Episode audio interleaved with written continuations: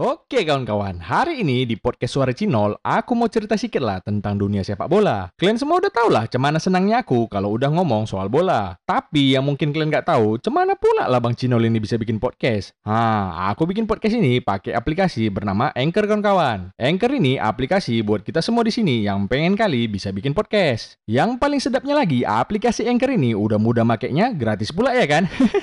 Buat info yang lebih lengkap lagi, kalian boleh tengok sendiri di www.anchor.fm atau kalian cek aja langsung aplikasi Anchor ini di App Store maupun Play Store di HP kalian. Habis kalian bikin podcastnya, huh, gak usah pusing-pusing kalian mau ngupload nih ke mana. Di Anchor ini pun bisa langsung kalian upload. Pokoknya semua bisa di Anchor ini. Cemana? Paten kalian? Kalian coba lah pakai Anchor ini, sedap kali. Memang harus diakui lah, skill individu si Morata ini memang merata. Merata pauknya. Habis itu si Thiago Silva bantu menyelamatkan Mendy menjaga gol Morata. Wih, paten kali ya. Coba kalau si David Luiz, beh.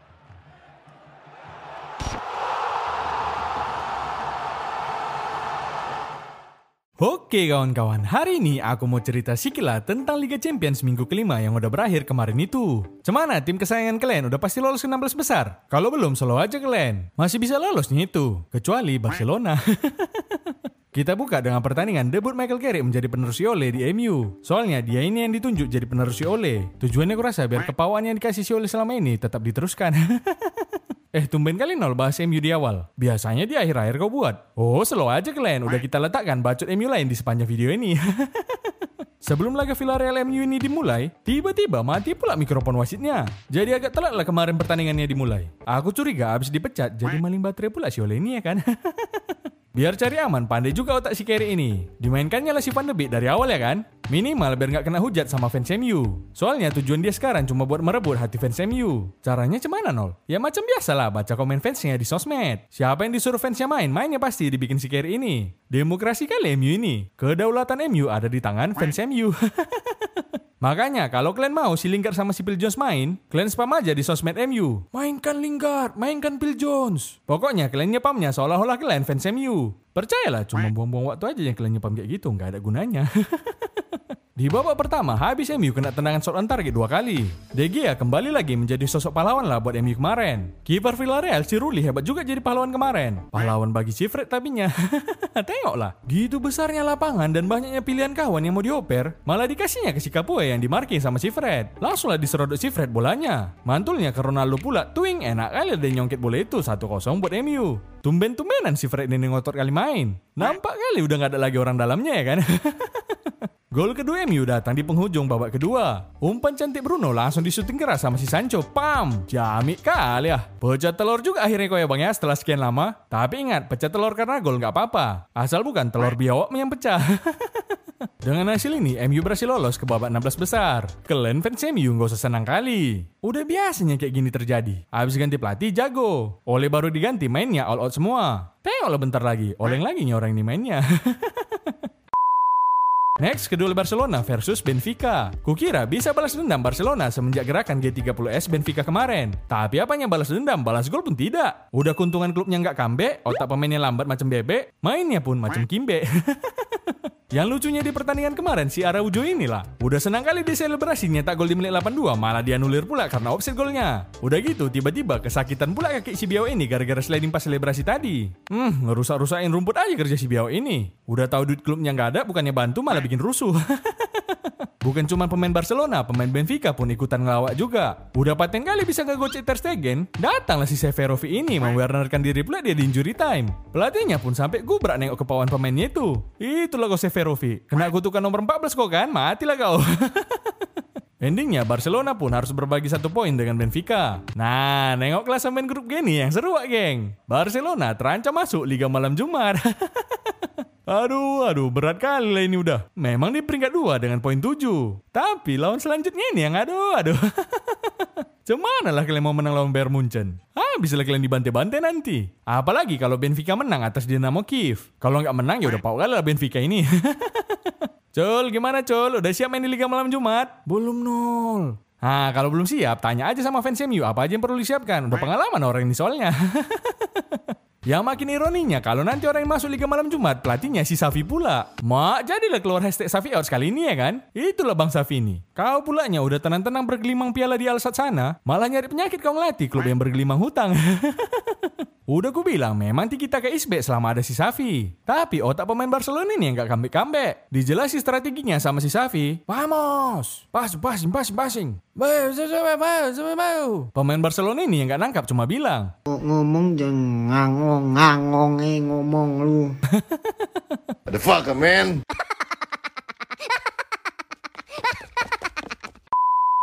Next, kedua Atletico Madrid versus AC Milan. Pantaslah ribut-ribut kali bapak-bapak di pos ronda dekat rumahku. Lagi menang rupanya AC Milan ya kan? Satu gol Milan dicetak oleh Junior Mesias di menit 87. Nah, ini baru Messi, bukan macam Messi yang di PSG sana.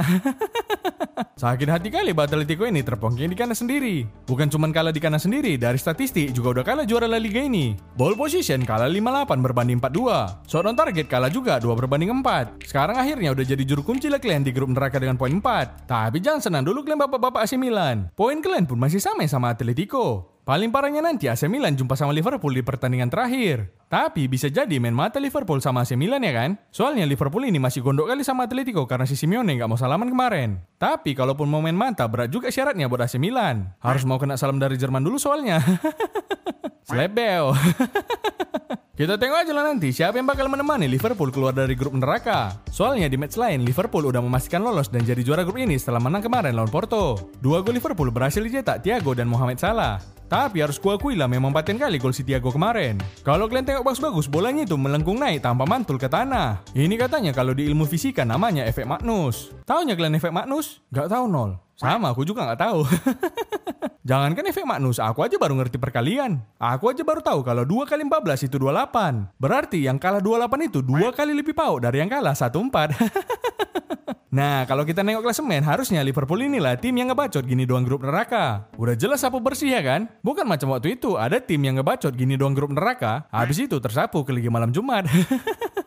ya iyalah nol, kan udah beda kelasnya kami. Kami nggak perlu banyak bacot, biarkan aja skor yang berbicara. Kalau ibaratnya padi, semakin berisi, semakin menunduk. Kalau MU, beh, semakin banyak bacot, semakin tertunduk.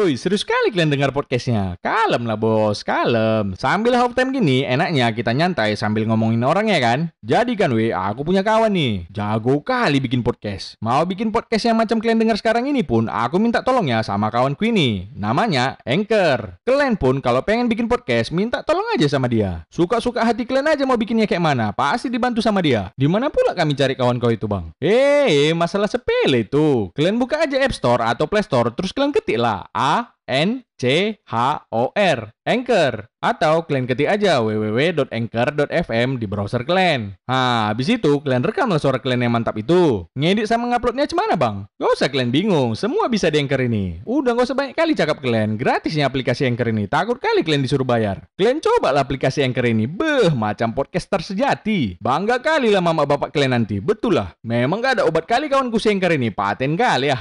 Lanjut ke laga Sporting melawan Dortmund. Sporting menterpongkingkan Dortmund kemarin dengan skor 3-1.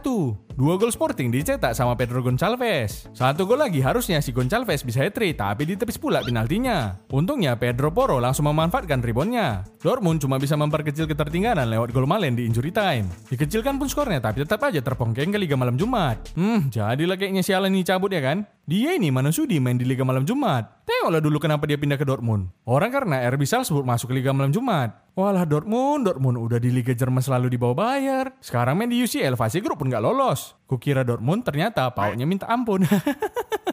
Next, ke laga City versus PSG. Leg pertama PSG bisa menang 2-0 pas main di Paris. Kemarin pas di Etihad menang juga PSG ini. Menangis di stadion kosong tapinya. PSG membuka keunggulan lewat tendangan Bape ke kolong Ederson. Tapi habis itu kena kambi orang ini dari gol biawak Sterling dan Gabriel Jesus. Mak, parah kali ya. Kalau sampai si biawak Sterling ini udah ketawa-ketawa, udah lawak kan lah klub kalian itu. Yang aku bingungnya lini serang PSG ini nggak ada yang mau turun bantu pertahanan kalau timnya lagi diserang. Eh tapi aku kali lah kayak gini kalau lagi main bola. Capek kali turun-turun ya kan? Mending aku TB di depan nggak capek. Soalnya prinsipku main bola, diam TB di depan bergerak menjadi beban. Tapi jangan salah kok nol. Ini sebenarnya bagian dari strategi kami memecah konsentrasi B orang ini. Biar kalau tiba-tiba PSG counter attack orang ini udah lengah. Makanya kami ajak kompor orang ini di sini. Mau pula orang itu bodoh kali ya kan? eh, eh, biawak, terbalik. Kalian itu yang lagi dikelabui sama mereka, orang kalian yang diserang. biawak lah, ya pula ya. Cemana lah kalian ini? Kalian kan pemain pro. Taunya aku maksud kalian taktiknya ini biar gampang serangan balik. Iya kalau bisa, kalau enggak cemana? Ya kalian lagi yang balik diserang biawak. Ini udah zaman sepak bola modern, semua pemain harus saling bantu menyerang dan bertahan. Katanya klub besar, tapi pemainnya cuma diam-diam besar-besar telur aja di depan. Abang kami Messi datang ke Etihad pun gak ngapa-ngapain. Dia cuma buat satu dribble sukses dan satu operan kunci. Tapi masih mending lah daripada si Lingard. Udah dribble gak sukses, kontrol bola pun gagal. Cuma operan kunci lah yang berhasil. Jadi kunci kemenangan lawan tapinya. Terus si Messi ini cuma 53 kali nyentuh bola kemarin. Ini juga jadi sentuhan paling sedikit dia selama 2 tahun terakhir. Habis pertandingan si Pochettino pun langsung gak berani ngerespon wartawan. Padahal wartawannya cuma mau nanya aja nya. Gimana bang, ada kemungkinan ngelatih di 16 besar? Dia cuma balas, makasih ya, makasih ya, dadah. Ah, cemana ya kau ini bang? Katanya mau jadi pelatih MU. Sama wartawan harus baik-baik lah. Tapi kan weh, tumben-tumbenan sold tiket di Etihad Stadium ini. Kurasa karena mau nengok Messi main ya kan? Kesempatan kali lah sama calo-calo di luar. Ayo, ayo, ayo, yang mau nengok Messi main, ayo. Ayo bang, mau nengok Messi bang. Pertunjukan langka ini bang. Ada pula kurasa yang rela beli tiketnya mahal-mahal. Tapi tuh lah kan, udah mahal-mahal orang ini beli tiket buat nengok Messi main. Messi-nya nggak ngapa-ngapain. Las, laga Chelsea versus Juventus. Eh, senang kalian kan fans Chelsea? Ha ha ha, langsung lebarnya senyum kalian itu. Iya nol, kami pikir kami kena skip lagi. nah itulah, berterima kasih lah kalian sama si Werner, makanya masukkan konten. Di match ini, Wop jadi babalas dendam Chelsea ya kan? Soalnya di pertemuan pertama diterpongkengkan Juventus orang ini. Tiba kemarin main diterkem empat kali Juventus ini sama singa Chelsea. Gak selo kali Chelsea ini sama orang tua ya kan? Ini juga menjadi reuni Morata ke Stamford Bridge. Udah bangga kali lah Morata ini nengok Chelsea sekarang. Kenapa gitu nol? Iyalah udah ada penerusnya yang suka offset sama kena VAR. Chelsea membuka keran gol duluan dari tendangan keras Trevor Kaloba. Tapi kalau kita tengok bolanya sempat kena ke tangan Rudiger sebelum bolanya disambar Kaloba. Kontroversi kali golnya ya kan? Wasit yang nggak nengok VAR lagi dan langsung disahkan golnya ini. Katanya sih karena udah berubah peraturan International Football Association Board atau IFAB yang menyatakan cuma gol dengan tangan yang nggak sah. Jadi kalau proses terjadinya gol biarpun kena tangan tapi nggak ada unsur kesengajaan tetap disahkan. Ya udahlah kalau kayak gitu berarti ini saya wak geng. Nanti besok-besok diubah lagi peraturannya. Sampai terakhirnya permainan bola kaki ini jadi permainan bola tangan. Morata juga sempat dapat peluang emas, tapi udah duel sama kiper pun bisa nggak gol. Memang harus diakui lah, skill individu si Morata ini memang merata. Merata pautnya. Habis itu si Thiago Silva bantu menyelamatkan Mendy mencegah gol Morata. Wih, paten kali ya. Coba kalau si David Luiz, beh, dihalaunya juga nyawa geng, selo lah. Kalian gitu kali sama dia. Kalau urusan penyelamatan gol di garis gawang masih terbaik lah Lord David Luiz kita ini. Tapi besoknya dia ngasih penalti, kalau nggak bunuh diri. Babak pertama ditutup dengan skor 1-0 bagi Chelsea. Masuk babak kedua, Chelsea berhasil menambah 3 gol lagi dari Rich James, Callum Hudson-Odoi, dan Timo Werner. Wes, tumben kali tap in kau langsung masuk, Wak. Ya biasanya masuk juga, masuk paret tapinya. Dilihat dari statistik, Chelsea menguasai bola dengan 5-5 berbanding 4-5. Kalau shot on targetnya, Juve cuma bisa buat 2, sementara Chelsea bisa buat 8 syutingan. Eh, 28.